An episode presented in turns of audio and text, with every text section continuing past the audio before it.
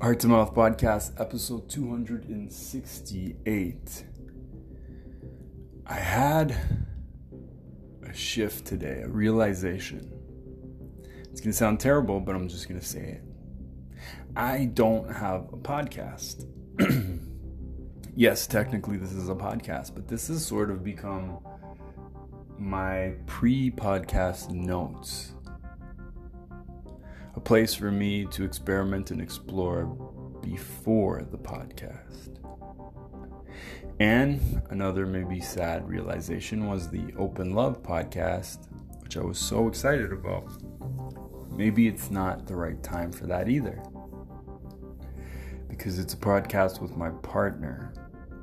And I think we just both have so much going on right now. It's hard to focus and we like to play.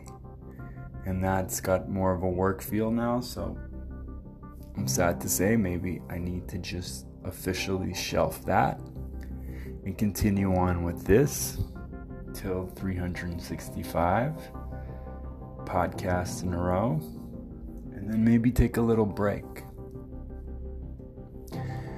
But not stop, just take a break regroup, reformulate, and get ready to really fail. Yes, I want to succeed, but I gotta be ready and willing to all the way fail. Create a schedule and a program that's makes sense for me and makes sense for my audience. Ah, every single day does not make sense for either of us do the research, take the risks, reach for the stars, swing for the fences, ask the best possible people I know to be on the podcast. No tier three, tier two, tier four.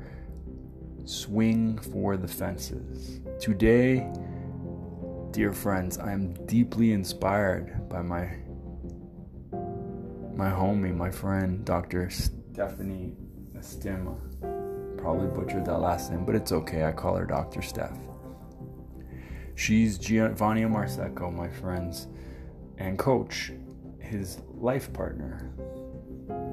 And I listened to two of her podcasts today, her much anticipated Better podcast. That's the name of the podcast. And I was just blown away by how courageous she is to do it all the way not to hold back, not just to make a whole bunch of things and not, you know, edit them, not just to make and edit but not publish them, not just make, edit, publish, but also full heartedly distribute and share everywhere and ask people point blank directly please listen, please share, please rate. That part takes courage. And I feel like what she's done for the city of Toronto is she's leveled the fuck up for thought leadership podcasts. LA seems to be crushing this already, but Toronto is just sort of scattered all over the place. Everyone's got the tech, everyone's doing it, but no one's really doing it. And she's really doing it to the point that I got so much value from her podcast and it's made me reevaluate and think about what is possible if I'm willing to do the work, take the risks, and really put myself out there. And what is holding me back from putting myself out there? The opinions of my friends, abandonment, narratives, fully giving something my all and still not making it, what is it? What am I afraid of? I can't halfway do it. That's not how this works. I gotta all the way do it, burn the bridges. And so I'm reevaluating. What is it? I know I can speak on a podcast, I know I have the gear. I know I have access to everybody I need, and I know I know things. But what is the podcast?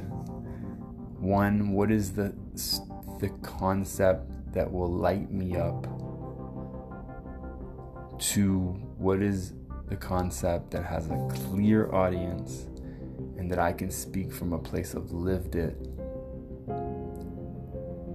Three, what is the podcast concept where I can contribute the most possible value and fully commit, no turning back, one way or another?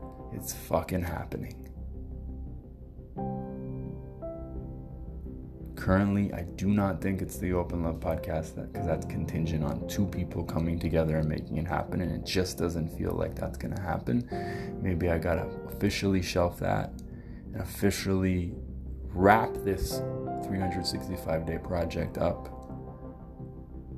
and plan that next full project. Take all my learnings and fully show up. Heart to Mouth Podcast, episode 268. Here we go.